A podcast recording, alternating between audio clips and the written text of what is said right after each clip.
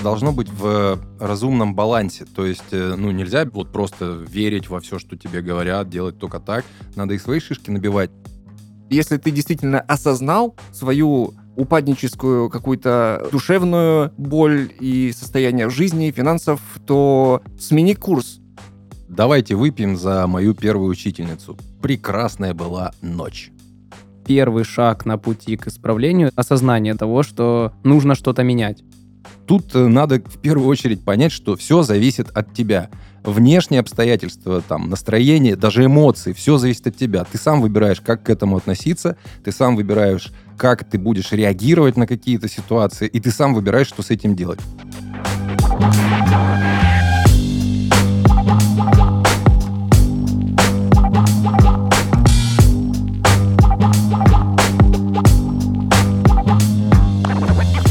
Всем привет! Это подкаст журнала Бродиут, и мы его ведущие. Меня зовут Илья, мне 29. Меня зовут Богдан, мне 21. И меня зовут Денис, мне два раза по 20. Здесь мы будем говорить обо всем, что волнует мужчин, и отвечать на письма наших читателей и слушателей. Этот подкаст мы пишем в студии Red Barn. Спонсор этого сезона – компания Migration Atlas, компания, которая поможет получить гражданство Евросоюза.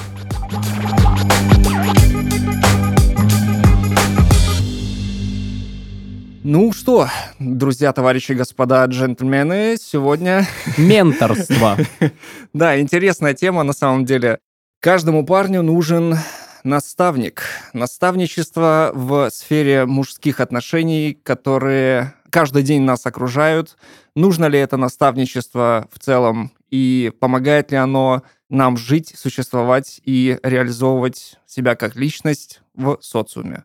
Но есть такая штука, на самом деле, в психологии о том, что как раз в подростковый период у парня, у юноши идет же вот максимальное, типа, как это назвать, нигилизм и отрицание там советов старших и все такое. И в этот период как бы очень здорово, если есть какой-то пример, на который нужно равняться. То есть либо история про то, что ты знаком там с каким-нибудь там папиным товарищем или маминым товарищем, или когда ты идешь в зал, например, или в какую-то секцию, то там тренер становится таким, ну, не то что идеалом, но человеком, которому ну вот вряд ли в школе можно было равняться на трудовика, допустим, угу. да, ну, или как бы на католического священника, не хочу никого обидеть. Трудовика без пальца. Да-да-да. У всех не было пальцев у трудовиков. Да. Я не знаю, как это происходит. А вот мы немножко за эфиром поговорили про то, что братья как будто бы не считаются наставниками. Вот у меня просто старший брат, и я не знаю, но большую часть времени он был моим наставником. Но потом появились люди, которые... Ну, вот мое такое э, мироощущение в этом плане менторства, мне кажется, вот как раз, если мы говорим про 15-16 лет, там приблизительно этот возраст, и нигилизм подростковый, э, должен быть наставник не сильно старше. Ну, то есть там условно какой-нибудь 20-летний, но не обалдуй, а вот такой чувак, который вот на него можно посмотреть, такой, да, здравый чел. Ну, я вот помню, допустим, по своему опыту, у меня двоюродный дядя. Он жил недалеко от нас. Я был в девятом классе, готовился поступать в институт МВД и, короче, бегал три километра, вот тренировал, короче, вот этот бег. И он жил рядом, и вот я периодически к нему забегал, потому что, ну, типа, с ним можно было посидеть, потрещать. Он как бы, так, ну, ты же взрослый уже. А я в девятом классе, это очень прикольно, когда тебя, там, родители, они тебя еще там, типа, ты ж пацан, что ты там, куда? А он уже такой, типа, ну, что там, как? Закурим? Вообще, там, закурим, да. Я такой пробежал, короче, закурим. А, можно было с ним как бы спокойно там выпить, например. Ну вот так, как будто бы, когда находишься в, как сказать, в маленьком возрасте, в среде людей, которые старше тебя, как будто бы тебя это уже по дефолту немножко... Тянет вверх. Да, да, то есть да. Э, я как бы в основном тусовался с друзьями моего брата старшего, и когда приходил обратно в класс, такой, о, да я немножко, ну, подсознательно, как будто бы я чувствовал, что немножко больше знаю о жизни. Ну, вот у меня у младшего сына, ему 7 лет, и, короче, у него такая история. Он жулик еще тот, и вот он э, в первом классе учится, а корешится с чуваками с третьего класса. И недавно что-то у него там кто-то забрал ластик или резинку, и он там не то что пожаловался, но как-то так все выстроил, что, в общем, третьеклассники за него вписались, Опа. Э, там что-то то ли, ну, не набуцкали как-нибудь, потолкались. Угу. Ученица разобрала всю эту историю и говорит, это вот он как бы, он все организовал. Я ему говорю, ты что, Он говорит, ну, с другой стороны, я ж не полез кому-то там что-то морду бить, вот за меня порешали. То есть это история еще и про помощь, история про то, что ты можешь как бы в каких-то вопросах, наверное, с родителями э, можно и, ну, как бы не договориться, или ты заранее предполагаешь, что они не поймут, а вот твой старший товарищ там или посоветует, или как-то там подскажет, или пойдет там Ну, вещей надает. Вот объективно, как э, в 15 лет ты можешь э, поговорить с родителями о теме секса? А вот какой-то старший наставник, пожалуйста. Да он тебе все изложит. Он тебе первый расскажет, он тебе скажет, как надо, как не надо, и, и так далее, и так далее. То есть, ну, это уже в более сознательном каком-то, еще более сознательном возрасте, чем 15 лет, мне кажется, приходит общение с родителями. Ну да, как в этом анекдоте. Мама, откуда берутся дети? Ну, аист их приносит. А аисты откуда берутся? Ну как, трахаются и размножаются. Богдан, а ты как самый э, молодой из нас, вот на этапе твоего взросления был какой-то наставник, который прям заапгрейдил тебя, что М, прям... мне ты, кажется- ты прям заметил разницу, что вот, я получил скилл, Э, Мне кажется, да, но это больше, наверное, связано с КВНом, потому что КВН — это моя жизнь. Вот. И я в какой-то момент, вот мы условно отыграли там первый-второй сезон с моей командой молодой, то есть ребята мои сверстники из моего лицея, там все вместе были, потом в университете. И дальше так случилось, что команда развалилась, и я попал в старшую команду. Ребята, которые, условно, я играл там два года, они уже шестой или там седьмой или восьмой год в КВН, и, ну, я прям чувствую какой-то буст, апгрейд, но при этом еще этот буст я постоянно чувствую еще вот от редакторов. То есть э, редактор, который ты приходишь на редактуру перед играми, он вам рассказывает, как надо, как что там и так далее, и так далее. Ты вот черпаешь этот вот э, весь навык, и можно забавную историю расскажу. Я вот этот вот человек, который, ну, я не хвастаюсь, там у меня синдром самозванца, я думаю, что вот я не заслужил этого всего. Э, Ездили в Москву на одну из игр там КВНовских, и с нами ездила другая команда, я с ними лично прям вот как-то плотно не знаком. Они тоже из нашего университета. И, в общем, на- началась такая ситуация, что они говорят, «Э, а можете нам помочь там с тем, с тем, с тем, с тем, с тем. Мы играем с ними в одну игру, ну, в один и тот же день, в одно и то же время, и они нам говорят об этом перед игрой. И после игры, естественно, мы подходим, вот чтобы не было никаких обид, у нас есть такое в команде, что мы с людьми общаемся, разговариваем, только вот, вот так конфликты какие-то решаем. И слово за слово, и я говорю такую фразу. Вот, ребята, это несерьезно, потому что мы уже, вот, я подразумевал конкретно лигу, играем в большой КВН.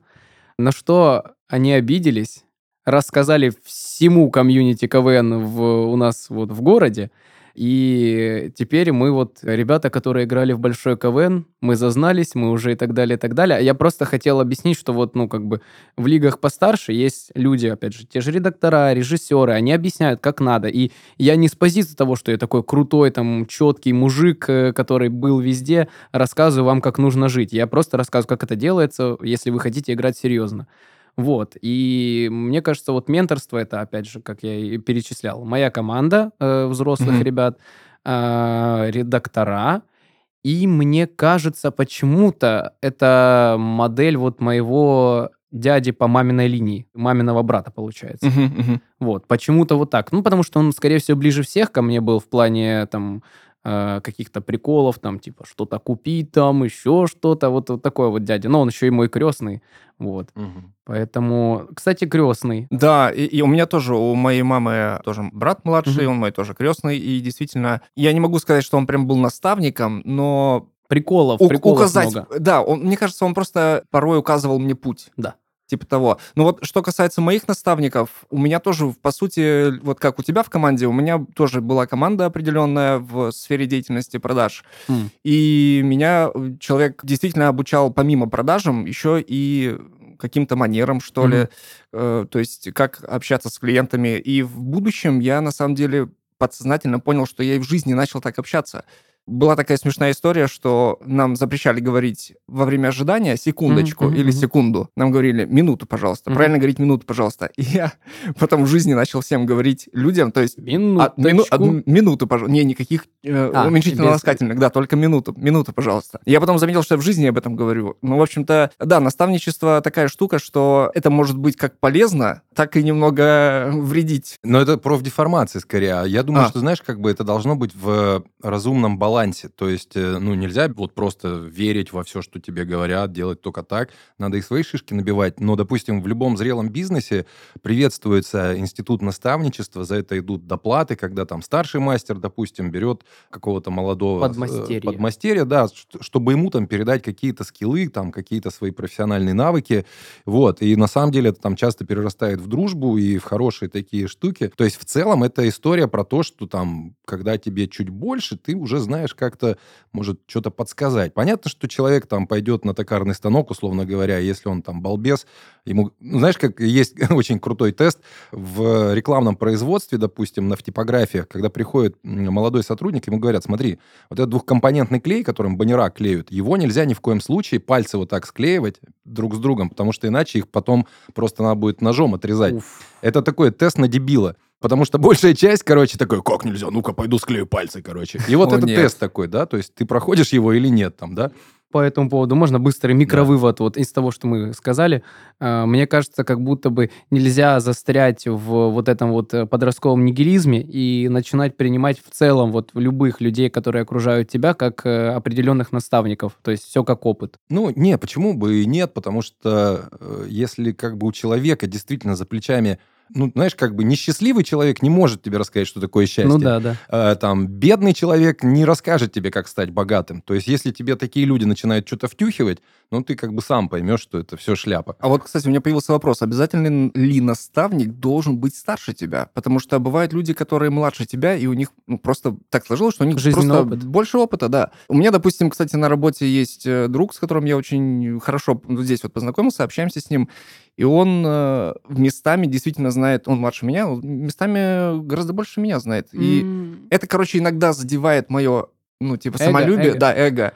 Ну, Но я потом такой, да блин, он дело говорит. Да, да, да. Но мне кажется, это все-таки вот эйджизм вот этот вот всеми ага. известный играет всегда все равно воспринимается лучшим, то есть это наверное, там, условно, с первого класса подается, что вот есть учитель, он старший. Почему? То есть, mm. почему он авторитет? Просто потому, что он старше.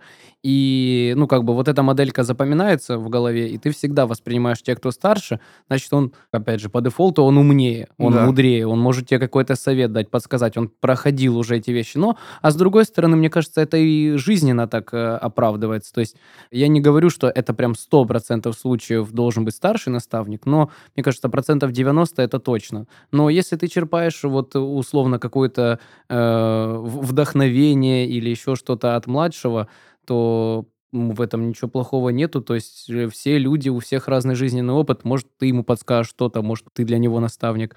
Ну, синергия, короче да, говоря. Да. Ну, вот даже можно взять пример любого спорта, когда ты идешь на обучение, там, неважно, мотокросс, кайтинг, сноуборд, лыжи, и тебя учит более молодой угу. человек, да, то есть он угу. тебе рассказывает технику, какие-то вещи, там, как правильно себя вести в горах, не знаю, ну, все что угодно. Но это меньше, так, по возрасту человек тебя, и он тебя наставничивает. Так, Пусть будет так. Как-то так.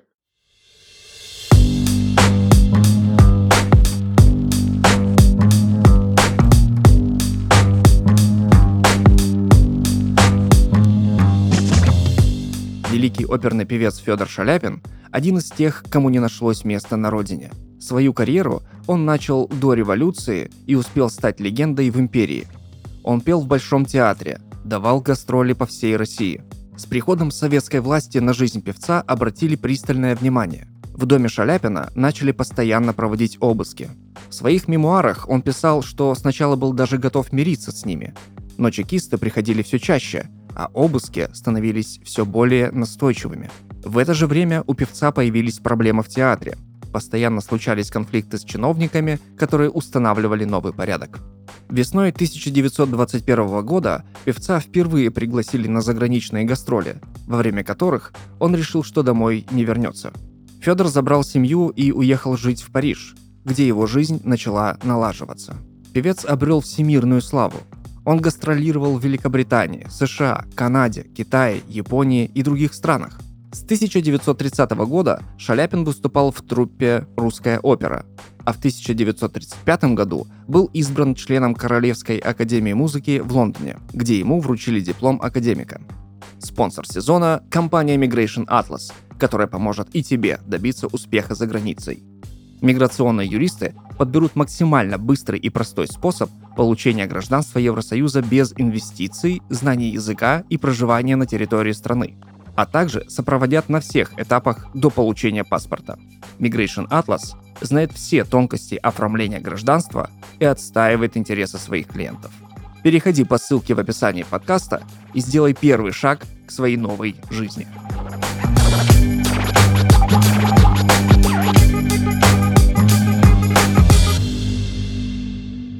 Встает следующий вопрос. Вот э, у нас э, в теме такой вот есть микро вопрос, помогают ли наставники достигать каких-то целей? Потому что в моем случае был наставник, который помог мне достичь цели. Я уже рассказывал об этой прекрасной работе э, лохотронщика, mm-hmm. которая у меня была, к сожалению. Но в тот день, когда я чертовски сильно устал носить пакеты по Краснодару со всяким дерьмищем, он мне сказал, не хочешь уставать, не напрягайся. Я вот клянусь, я не знаю, это было в 12 где-то году, я до сих пор помню эту фразу. После этой фразы я как будто бы познал вообще все, как будто бы я осознал, что, ну, вот он смысл какой. И, короче, после этой фразы я, я сделал первую продажу. Угу. Вот э, есть ли какой-то у вас, возможно, опыт по такому прорыву, что ли, э, мысленного какого-то процесса, чтобы ваш наставник направил вас? Потому что вот у меня есть. Я могу сказать так. Вот мы обсуждаем в целом наставничество мужское или вообще в целом для мужчины как человека? Я почему это спрашиваю? Потому что вот, допустим, я могу за наставника принять, вот у меня есть лучшая подруга, которая старше меня там на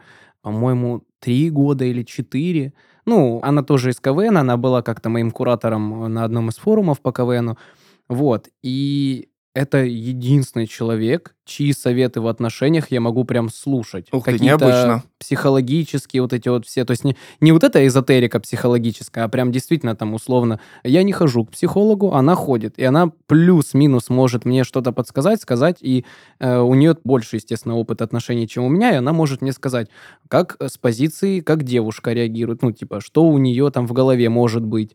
Как нужно мне, условно, реагировать, как это нравится девушкам. И я вот так этим напитываюсь, напитываюсь. Я прям чувствую, что помимо того, что я свои шишки набиваю на опыте отношений, я еще вот какие-то от нее штуки перенимаю. То есть это вот условно в отношениях у нас там один из вопросов как раз наставник в отношениях. Угу. Для меня лучший наставник в отношениях это девушка, мне это кажется, как в другая. Как в тосте, знаешь, э, давайте выпьем за мою первую учительницу прекрасная была ночь. Ты мне сейчас напомнил э, главного героя фильма «Американский пирог». Э, его в фильме... Стифлер? Нет, нет, не Стифлер, который только еврей был там, который, собственно, засунул э, прибор в пирог. И вот его там обучала девушка, то есть она там обучала его, там, как правильно целоваться и прочее, прочее. И в итоге, ну, у них там завязался роман. Поэтому, да, мне кажется, не важен пол. Забавы ради, на самом деле. У нас мужской подкаст, но я опять к теме женщин обращусь, потому что у меня мое окружение, то есть мужчин как-то, я вот выбираю мужиков, там, друзей, вот прям по максимально каким-то критериям, чтобы это было совпадение. Ну, то есть... Типа плане... с блокнотом ходишь? Или не, не, не с блокнотом. Заполните но... анкетку, пожалуйста. То есть, если мне человек сразу не понравился, ну, я в плане мужчины, тогда э, такой, типа, чувак, я с тобой не особо хочу дружить. А вот э, окружение девочек, вот я всю жизнь был окружен, вот у меня там в школе я, у меня было много подруг девочек, с которыми, типа, я не встречался, там ничего такого, просто вот потом я поступил в лицей, я учился на русской филологии, у меня был класс девочек, я 21 девочка и один я вот такой вот. Ух ты. Потом я учился на филфаке, у нас там было пацанов, по-моему, человек 6 в группе, все остальные девочки. И вот тоже момент такой все-таки к менторству. Мне кажется, окружение это, вот опять же, я возвращаюсь к тому, что я до этого сказал, что окружение в целом это можно принимать за твое менторство. Или нет? Или у Но... Ну, Дениса есть другая позиция, мне кажется? Да я просто думаю, знаешь, я вспоминаю опять какую-то э, вот эту распространенную мысль о том, сколько психологов э, нужно, чтобы поменять лампочку один, если лампочка готова меняться. Угу. То есть, если ты готов к тому, чтобы впитывать информацию, ты ее там от старших, от жизни, от отношений, там, от расставаний, от встреч, то ты ее будешь и будешь впитывать. А вот если ты типа такой нигилист, да тебя жизнь все равно научит. Как бы тут вариантов нет. Ну вот я, допустим, по себе, вот мне сейчас там 40-42, где-то так, в этом промежутке. и я с радостью общаюсь и признаю, что я там, допустим, не знаю многих вещей. И ничего в этом постыдного нет. И есть примеры там крутых чуваков, которые или в бизнесе, или в отношениях, или там еще в каких-то вещах, ну, они имеют больше опыта, знаний, и наоборот, с такими хочется и тусить, и дружить, чтобы самому, знаешь, как в шахматах говорят, типа, хочешь научиться играть в шахматы, играй с более сильными соперниками. Мгм. Вот, и тут точно такая же история. А по поводу КВН, э, у нас были наставниками и кураторами очень крутая команда Харьковского авиационного института, в которой Мгм. был тогда Чевурин, и вот они нас О. как бы курировали, и Миша Гуликов тоже нас курировал, и это прям, знаешь, тогда было, когда ты их вживую видишь, ты, короче, такой прям в рот им заглядываешь, просто что он скажет, бог сейчас Вау. это. А типа- сейчас э, Гуликов, это человек, которому на редактуру заходишь, он уже десятую сигарету тоненький Кен докуривает прям там в здании дома КВН. И такой, смотрите, вот первую часть меняем местами со второй, и все. Гениально. Ми- Миша очень крутой, и если он нас слышит, Миша, привет. Э, Кстати, насчет знаменитых людей в, в виде менторов и наставников. Э, Я ездил на Тавриду, и моим ментором по музыкальному продюсированию был Егор Сесарев, такой певец. И он, в общем-то, открыл мне большие как бы возможности в плане создания музыки. Очень сильно помог с одним треком, который в итоге звучал на Мгм. самом фестивале. И вот э, после того, как он вышел, этот трек, ну, начали некоторые люди, которые более-менее разбираются в музыке, немножко критиковать. Там, М. ты там, э, там в орган поставил не в ту тональность с басом, или там э, рэп был плохим и так далее. И вот у меня есть его контакт, я ему записал голосовое сообщение насчет этой критики, и он мне ответил такой интересной штукой, что сколько как бы мнений будет, вот все эти мнения можешь абсолютно легко игнорировать, потому что это твое произведение. Мгм. Ну, в общем, он как бы вот ну, показал мне, что не нужно зацикливаться на этом. Ты творец Ну да, и так далее. есть творчество. Да, и, в общем, опять же, повторюсь, что меня постигло какое-то вот облегчение, когда я услышал этот э, комментарий его и того, э, значит, Мгм. человека, который мне в продажах помог. В общем, и мне кажется, что вот эта такая тема менторства и наставничества, она работает в том случае, если ты действительно ощущаешь это менторство, потому Мгм. что как будто бы, ну, я понимаю, что не нужно ориентироваться на стереотип, типа, должен быть один мастер шифу, который будет тебя обучать. Нет. э, Авторитет. ну Должен да. быть у человека авторитет. да, и этот авторитет, мне кажется, есть только в твоих глазах, Мгм, как будто мгм. бы.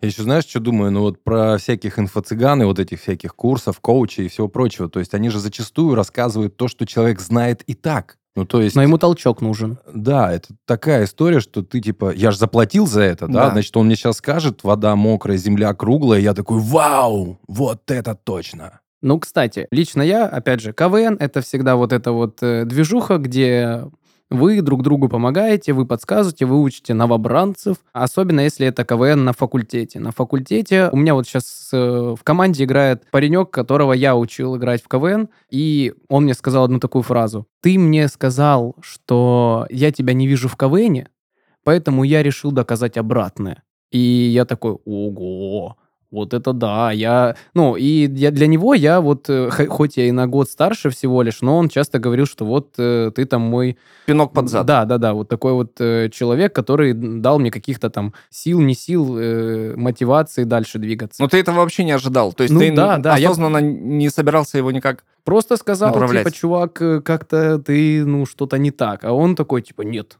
вот я буду... Есть люди у вас в жизни, которые такие, типа, вот на них я точно равняться не буду и сделаю прям противоположность.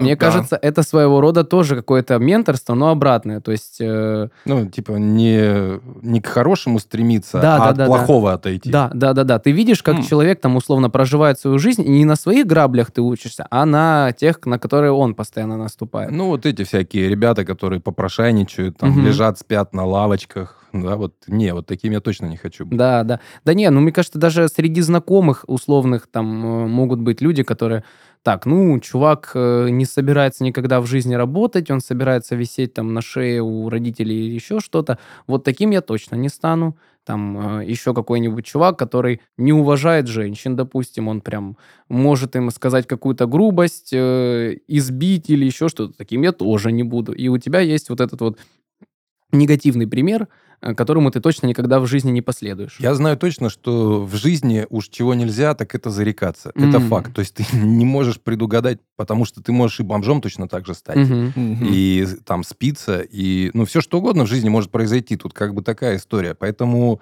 ну, хочется, да, дистанцироваться от негативных э, примеров, хочется стремиться и в образе формировать будущее максимально как бы конкретными образами позитивно, но все в жизни бывает. Слушайте, давайте сегодня попробуем еще позвонить одному человеку. О, это наше любимое дело, ура. Да, сегодня мы выбрали для звонка достаточно интересного персонажа. Зовут его Женя Мотолыга. Он очень известен в Красной Поляне, популяризатор туризма. Очень много бывает в горах, ну, живет, собственно, в горах. И, соответственно, в горах, мне кажется, встречаешь как раз-таки много интересных случаев, когда правильное наставничество, совет от старшего или даже более опытного человека, точнее, будет э, воспринят правильно. Женя, Алло, Женя, привет. привет, привет. Это подкаст э, студии Red Barn. Женя, привет, меня зовут Илья. Меня зовут Богдан, Женя, привет. Привет. обсуждаем достаточно интересную тему, связанную с тем, нужен ли парню, мужчине, э, в общем, человеку мужского пола, скажем так, старший наставник, советчик, друг. Э, У тебя, как у человека, который практически всю жизнь сознательную и как бизнесмен, и как катальщик провел в горах, хотелось поинтересоваться, на твой взгляд, вот такое наставничество, такое как бы помощь или совет со стороны старшего более младшему человеку, насколько это необходимо, и хотелось бы, может, примеров каких-то, может, у тебя кто-то такой вот был, или ты знаешь кого-то. Наверное, я бы по-другому сказал. Здесь не старший и младший, а более опытный и менее опытный, потому что если бы мне там было лет, не знаю, там 15 или даже 20, то зачем мне нужны советчики? Я же сам все умею, я там сам все научусь. Но когда тебе уже там не 20 и не 30 лет, у тебя уже есть травмы, э, есть э, успешные варианты, что ты выжил, ну, как бы кроме шуток. То есть было достаточно много случаев, где ты мог погибнуть из-за каких-то косяков э, по скиллу. Ты Мгм. уже понимаешь, но если ты хочешь пробовать что-то еще, наверное, нужен какой-то грамотный чел, который может э, минимизировать твои шансы погибнуть, если мы говорим про Про горы. как бы как про горы, да. Ну, даже не про горы. Там понятно, что переходить э, дорогу в большом городе опаснее, чем катать вне трасс на сноуборде. э, Но там, переходить дорогу родители вроде бы научат, там нет вариантов не научиться у ребенка. А вот когда ты уже осознанно лезешь куда-то в интересное место, В розетку. ну, да, Не, в горах ты увидел кулуарчик, в который хочешь дропнуть, и такой, да я ж могу, со мной ничего не произойдет, я клевый. Поехал, спустил полочку. Да, ну вот в таких случаях, наверное, более опытный товарищ скажет, а не надо, а пойдем-ка лучше в бар, раз тут есть какая-то доля риска, который тебе не нужен. И вот это вот правильный и своевременный совет старшего товарища, а пойдем-ка в бар. Но слушай, он а часто сог- может Жень, Жень, извини, что жизнь. перебью, а вот ты согласен с тем, что вот старший товарищ тебе говорил, не лезь туда, а ты все-таки в какой-то момент решил полезть, тебя там чутка присыпало или какая-то неприятность произошла, ну, как бы ты с ней справился, и ты такой, блин, вот действительно он был прав. И тогда ты это сознаешь лучше. Как Так у меня такое было, я поэтому и говорю. А расскажи. Но у меня есть криво закатанный сноуборд, и когда мои не очень э, опытные, но возрастные товарищи говорили мне, поехали со мной, ничего не будет, и потом я понимал, где мы только что были, и когда там по следам сходила лавина, это я конкретно, например, про 25-й километр в Кировске, вот, или про какие-то роупы, на которых после меня потом люди травмировались. Вот. Это, это при том, что я не особо экстремальный человек. Ну, я видел, что ну, мне все правильно говорили. Вот только что закончил курс обучения по парапланам, и там вот супер старшие товарищи, некоторые из которых э, младше меня по возрасту, но, конечно, старше по опыту, я выбирал, скажем так, подрядчика по именно по опыту по тому, сколько шансов у меня сохранить здоровье, если я буду слушать то, что он говорит. Еще я, знаешь, э, вспомнил, что у тебя есть очень крутой туристический клуб «Ленивая жопа», э, который имеет очень клевый слоган, э, как э, медленно ходим. Медленно ходим, вкусно кушаем, да. Вот, то есть, ну, это история про то, что, как бы, зачем вот эта вот туристическая супер беготня, когда можно все сделать в кайф и там взять легкую посуду какую-то, какие-то вкусности, ништячки. А скажи, пожалуйста, ну, наверняка в походах, в таких вот каких-то историях с аутдором тебе попадались люди, которые более старшие, чем ты, там, и, например, вы идете там с какой-то модной снарягой, а чувачок в каких-то старых советских, не знаю, трениках говорит вам, ребят, все это фигня. И развивает скорость 150 км в час и в точку. Да. Ну, обычно бывает наоборот, если уж говорить про мой опыт. У меня был прям супер вот описанный случай, только э, этому дяденьке мы потом все по очереди затаскивали потому что старая снаряга — это старая снаряга, а вот эти уникумы, дедули с рюкзаками-колобками, с ними круто посидеть, попить чайку, скажем так, послушать, как это было раньше, а слушать надо все-таки современного гида, который в курсе, что сейчас происходит и в технологиях, и в горах. Потому что ошибка выжившего в виде 80-летнего дедулю, который э, косячит, там, не знает про лавинную опасность, э, лезет э, в какое-нибудь там стрёмное место, потому что он может фартовый, а ты же не знаешь, фартовый ты или нет. Лучше, наверное, пользоваться современными как это, современным уже опытом, методами, снаряжением и так далее. Причем я как раз топлю за современную снарягу, которую рекомендуют гиды, потому что она тебе помогает э, еще и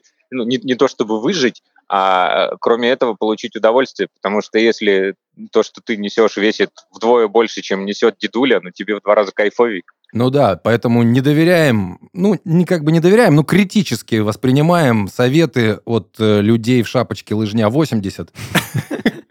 Ясно. Жень, Ну, спасибо да. тебе большое за достаточно интересный срез, и конкретно вот в разрезе туристического и горного и жизненного опыта. Хороших тебе полетов и меньше роторов, больше термиков. Да, береги себя. Да, Хорошего дня. удачи, да, до свидания. Пока-пока. А Вот э, Женя поднял такую тему. Как мы относимся к как раз вот этим вот закостенелым э, чувачкам? Как раз вот Михаил Гуликов, мы упоминали его до этого, он все-таки старается быть современным чуваком, такой типа «я в теме, я знаю». А есть те же редактора, не будем называть имен, которым и там условно 40 лет еще не исполнилось, но они уже такие «нет, вот так вот нужно». Может ли человек, который младше, научить человека, который заранее критически относится к э, идеям, ну, вот каким-то чему-то вообще в целом научить. Ну вот да, мы же уже в целом это проговорили. Я такой вопрос задавал в контексте того, что Мгм. обязательно ли должен быть человек старше тебя, Ну да, а, да. чтобы быть наставником. Мне кажется, что вот и Женя это как раз подтвердил, то, что он идет не за возрастом, а за Мгм. опытом. А, возможно, человек, который младше тебя, повидал гораздо больше, чем ты, ну вот так сложилось. Кстати, вот э, он меня навел на интересную мысль в плане э, опасности. Я недавно видел в интернете подборку, короче, там мужик, он прям типа рекламирует эту фразу «be a man», типа «будь мужиком». М. И, короче, э, там говорит чувак, типа, не едь в больницу, умри, будь мужиком. Или там, если ты застрял на крыше, не зови на помощь, прыгай, будь мужиком. Ну, типа того. И э, штука в том, что это сатира, что ли, или ирония на тему того, что... Тест на слабо. Да, да, то есть оно как бы связано с тем, что прям нужно слушать э, людей более опытных, ну, если они тебе чего-то Мгм. советуют такого, чтобы не попасть э, в лавину какой-нибудь там или не упасть с крыши. Ну, как бы... Или позвать на э, помощь. Мне кажется, э, слушать советы старших нужно, но и прислушиваться к своему собственному разуму тоже, то есть анализировать. Ну, без этого А никуда. вдруг э, он говно какое-то сказал, а ты его уже с открытым ртом слушаешь, такой, а, давай еще. Ну, слушай, но если тебе это помогает, Ну, а если когда-то это даст осечку? ну, вот здесь вот уже включается разум. Друзья, мы переходим к нашей э, любимой рубрике «Вопросы от э, зрителей», слушателей точнее, которые вы можете задавать в комментариях, присылать на почту. Денису каждый раз мы присылаем письмо письменное Или на гол- листочке. голубями. На Голубями, папирусе. да. Вот, в общем, вопрос от нашего слушателя. «Привет, бро. Мой вопрос состоит в том, что я потерял жизненные ориентиры, поддержку близких, друзей и родственников. Всегда отличался нестандартным мышлением и низкой самооценкой с детства». Как-то он завуалировал, интересно. Да. Продолжим. Э, Искал спасения в гороскопах. Э, Став чуть старше, я увлекся психологией. Но догмы современного мира диктуют нам свои правила. Получив э, профессию строителя, я начал работать, ища себя в этой сфере. Но, как вы догадываетесь, не находя. Строил отношения с подругами, и после очередного провала я оказался в пучине одиночества, сломанных надежд и депрессии. Кстати, люди в таком преддепрессивном состоянии именно так и пишут. Я прямо верю в это. Он очень красиво написал вообще. Да. Э, так, э, с друзьями я сейчас не поддерживаю толком связи, так как мы живем э, далеко друг от друга. Я растратил в молодости свое здоровье на стройке, так и не обзаведясь чем-то материальным в плане машины и квартиры. Сейчас понимаю, что я на распутье. Пришлось повзрослеть за этот год и понять, что я не туда иду, что я сломал свою жизнь, рушив отношения, ругаясь с родными, тратив деньги впустую, строя из себя порядочного парня, а по итогу волк в овечьей шкуре. Не хотел жаловаться, но сейчас по итогу остался один без хорошего здоровья, с минимальными накоплениями, без надежды на будущего. Я прошу у вас сочувствия, а, наверное, пинка под зад и пары дельных советов. Блин, а как будто бы сейчас фильм посмотрел Да, какой-то да, на да. Netflix. Ну, тут, наверное, все-таки речь идет больше не о наставничестве, хотя отчасти... Ну, то есть я не могу сказать, что вдруг появившись на каком-то этапе жизни у этого человека наставник, он бы ему помог. Тут, ну, конечно же, речь о э, вовремя поставленных целях и приоритетах и так далее. Тут, э, поскольку он в конце вроде как Мгм. попросил нас... э, Совет. Совет, да. А мы советы... Не даем, Не но, но в качестве менторов можем ответить. Я думаю, что-то да найдется. Да блин, есть же такая штука «начни все сначала». Мгм. Вот, и он... Никогда не поздно Да, никогда не сначала. поздно. Вот у меня брат, допустим, э, обучался, когда в университете, я был у него на выпускном, и ну, одному из его одногруппников начали вручать диплом, но я смотрю, ну это ну, где-то 60 плюс мужчина, я такой, ну а я еще на тот момент в школе учился, и такой, а как вообще такое возможно? И он мне говорит, учиться никогда не поздно. И вот здесь такая же штука, что, ну, если ты действительно осознал э, свою упадническую какую-то душевную боль и состояние жизни, финансов, то смени курс. Да, как мы раньше и говорили, что, как Денис говорил, точнее, первый шаг на пути к исправлению это вот э, как Осознание. раз осознание, да, того, что нужно что-то менять. Я думаю, знаешь, тут история в том, что в первую очередь, когда у тебя есть понимание своего прожитого опыта, не надо фокусироваться на прошлом. Мгм. Да, то есть я растратил здоровье на стройке. Окей, но сейчас ты проснулся, у тебя две руки, две ноги, и сохрани свое здоровье там. Не бухай, не кури, не знаю, сходи в зал. Не можешь ходить в зал, ну, блин, отожмись. Ну, то есть ты понимаешь, что у тебя есть фиксация на проблеме со здоровьем. Исправляй ситуацию. У тебя как бы денежное положение не гуд. Исправляй ситуацию. Блин, я смотрел недавно интервью актера, который играл Горшка. Мгм. Он работает дворником. Меня это так поразило, это так здорово. Ну, и в смысле, он ну, даже та- после тащится сериала, от да, он даже после сериала же работает дворником, э, продолжает. да, ну, в Питере. Мгм. И тем не менее, человек, э, ну, не то что не стесняется этого, он, наоборот, как бы подчеркивает это. Я работаю дворником. Мгм. Пожалуйста, попробуй вот как раз-таки поменять курс, ну, направление. Не иди работать дворником, а просто поменять курс. Ну да, в целом как будто бы ему нужно в любой момент вот поискать себя. Вот если есть осознание того, что что-то не так, нужно поискать себя. Но для этого нужно найти ресурсы. Ну вот как, как и денежные, так и моральные, так и временные, Слушай, мне я, кажется. я думаю, знаешь, тут история в том, что надо понять самое главное. У тебя есть капец какой крутой вообще биомеханический Мгм. скафандр, твое туловище. У тебя есть мега крутая с миллиардами нейронных связей вычислительная машина в черепной коробке, которая может сформулировать твое будущее и настоящее, если ты будешь фокусироваться на правильных вещах. Мой любимый фильм «Области тьмы». Мне он очень нравится, но э, как бы не применением каких-то химических штук, да, там ты развиваешь свой мозг, а просто правильным настроем. Не фокусируйся на прошлом, фокусируйся Мгм. на том, что ты хочешь сделать. Только не просто хочешь, знаешь, как в анекдоте. Сидело три лягушки на э, ветке, одна решила прыгнуть. Сколько лягушек прыгнуло? Не одна, потому что она решила, но она не прыгнула. М. То есть ты сфокусировался, ты замечтал себе образ, но ты еще и делай. И тогда, ну, как бы в процессе производственных вот этих твоих операций и мозг, и туловище, и вселенная, и все на свете придет под твою действительность. Вот Е- так. Есть еще такой момент. Момент на прицепиться к словам, если не против. Мгм. Я ни в коем случае не обесцениваю жизненный опыт этого молодого человека, или уже не молодого, как он пишет.